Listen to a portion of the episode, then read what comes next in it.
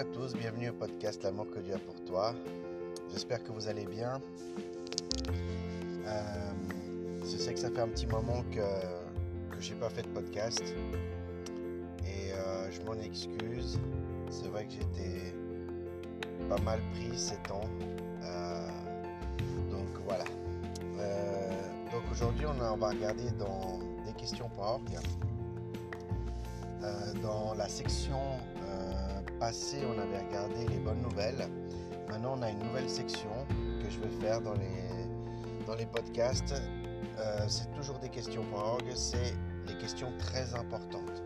Donc, c'est une section où les gens posent les questions les plus, euh, euh, les plus importantes ou qui se posaient pas ou forcément, vraiment des questions très, très, très intéressantes. Donc je vais euh, me projeter sur ces podcasts-là, sur ces thèmes-là, et puis ça risque vraiment d'être euh, très intéressant pour nous. Mais avant de commencer, j'aimerais juste faire une courte prière afin que le Seigneur puisse nous aider à comprendre euh, la question qui est la suivante. Dieu existe-t-il? Y a-t-il des preuves de son existence? Parce que jusqu'à maintenant, je vous parlais de Dieu, je parlais de son Fils, du sacrifice de la croix, euh, qu'il est mort pour nos péchés, mais on va savoir exactement si Dieu existe et s'il y a des preuves de son existence. Voilà, je vais juste faire une courte prière. Seigneur Jésus, je te remercie Seigneur pour euh, tous ceux qui m'écoutent pour ce podcast Seigneur. C'est ton podcast Seigneur et puis j'aimerais que vraiment tu puisses euh, toucher les cœurs à travers cette question pour comprendre que tu existes vraiment, que tu es un Dieu vrai, et que tu es vraiment un Dieu vivant et pas une statue. Je te le demande dans le nom de Jésus. Amen. L'existence de Dieu ne peut nullement être ni prouvée ni réfutée. La Bible dit que nous devons l'accepter par la foi. Or, sans la foi, il est impossible d'être agréable à Dieu. Car il faut que celui qui s'approche de lui croit que Dieu existe et qu'il récompense ceux qui le cherchent. Hébreu 11.6. Si Dieu le voulait, il pourrait tout simplement apparaître afin de prouver son existence au monde entier. Mais dans ce cas, on n'aurait plus besoin de la foi. Jésus lui dit, parce que tu m'as vu, tu as cru. Heureux ceux qui ne m'ont pas vu et qui ont cru. Jean 20, 29. Mais cela ne veut pas dire qu'il n'y a aucune preuve de l'existence de Dieu. La Bible déclare que le ciel raconte la gloire de Dieu et l'étendue révèle l'œuvre de ses mains. Le jour en instruit un autre jour, la nuit on donne une connaissance à une autre nuit. Ce n'est pas un langage, ce ne sont pas des paroles. On entend par leur son.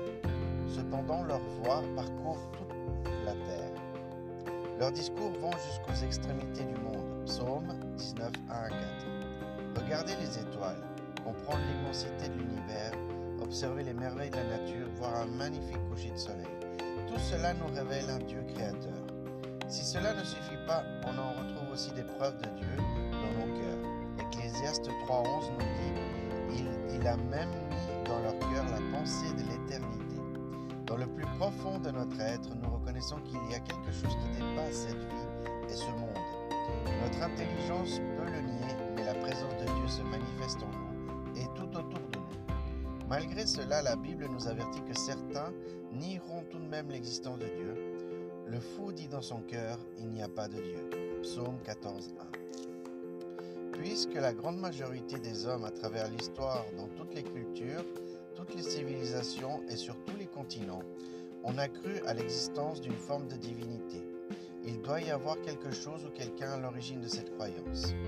En plus des arguments bibliques en faveur de l'existence de Dieu, il y a aussi des arguments logiques, à commencer par l'argument ontologique.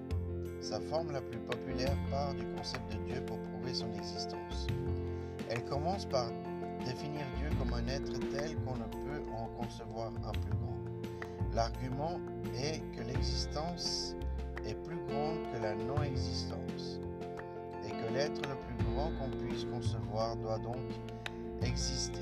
Si Dieu n'existerait pas, alors il ne serait pas non plus grand être pouvant être conçu, ce qui contredirait sa définition même. Un deuxième argument est l'argument théologique, qui dit que l'exceptionnelle conception de l'univers prouve l'existence d'un concepteur divin. Par exemple, si la Terre se situait à seulement quelques centaines de kilomètres du Soleil, elle ne pourrait pas accueillir une grande partie de la vie qu'elle renferme bel et bien. Si le pourcentage des éléments qui composent l'atmosphère était différent de quelques unités seulement, toute vie sur Terre disparaîtrait. La probabilité de voir une seule molécule de protéines se former par hasard est de 1 sur 10 243, soit 10 suivi de 243 zéros. Seule cellule est composée de millions de molécules de protéines. Un troisième argument logique en faveur de l'existence de Dieu est l'argument cosmologique. Tout effet doit avoir une cause. L'univers et tout ce qui s'y trouve est un effet. Il doit y avoir en une cause pour que tout commence à exister. Au début de la chaîne, il doit y avoir eu une cause première de toute chose. Cette cause première, c'est Dieu. Un quatrième argument est l'argument moral. Chaque culture dans l'histoire avait une forme de loi.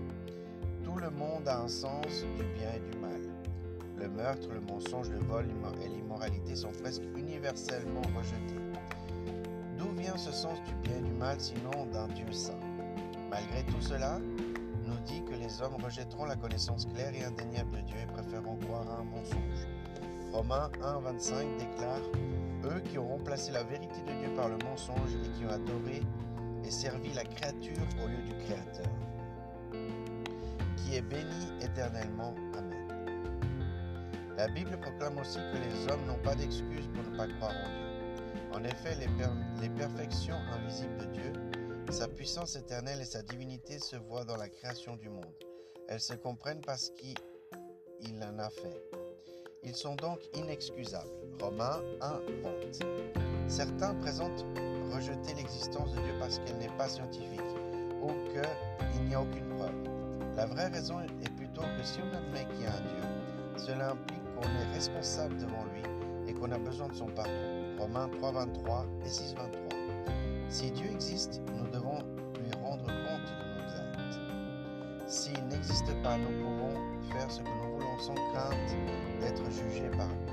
C'est pour cette raison que beaucoup de ceux qui nient l'existence de Dieu sont si fermement attachés à la théorie naturaliste de l'évolution, qui constitue une alternative à un Dieu créateur. Dieu existe et tout le monde le sait au fond de lui.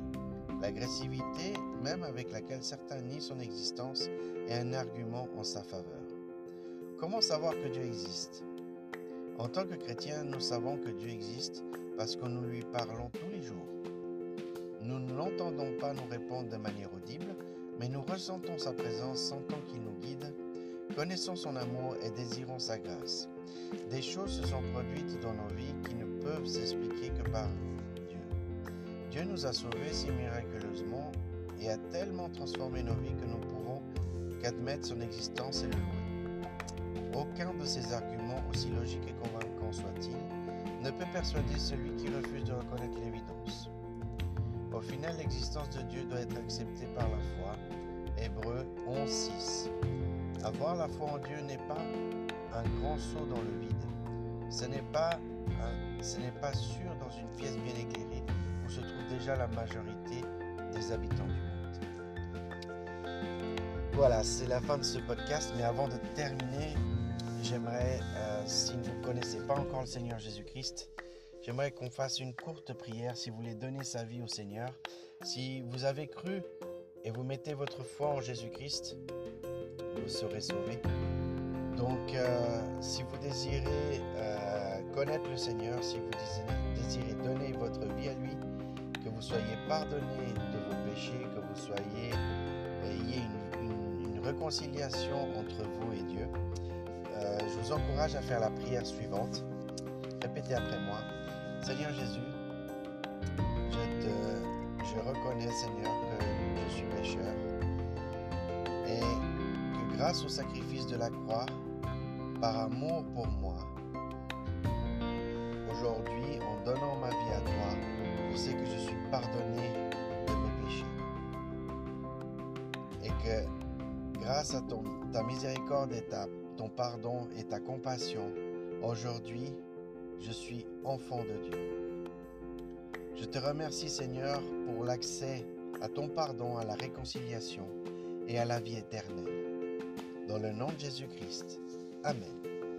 Voilà, c'est la fin de ce podcast. C'était un peu long, c'était fait 10 minutes, mais c'était important parce que c'est très enrichissant euh, parce que on voit que beaucoup de gens ne, ne croient pas en Dieu car ils veulent des preuves physiques, comme c'était écrit là.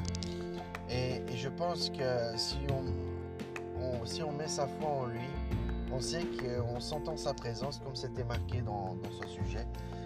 Euh, on sait qu'il est bien vivant, qu qu que sa présence est là, on sait qu'il est là. Donc euh, voilà, donc c'était euh, une petite conclusion.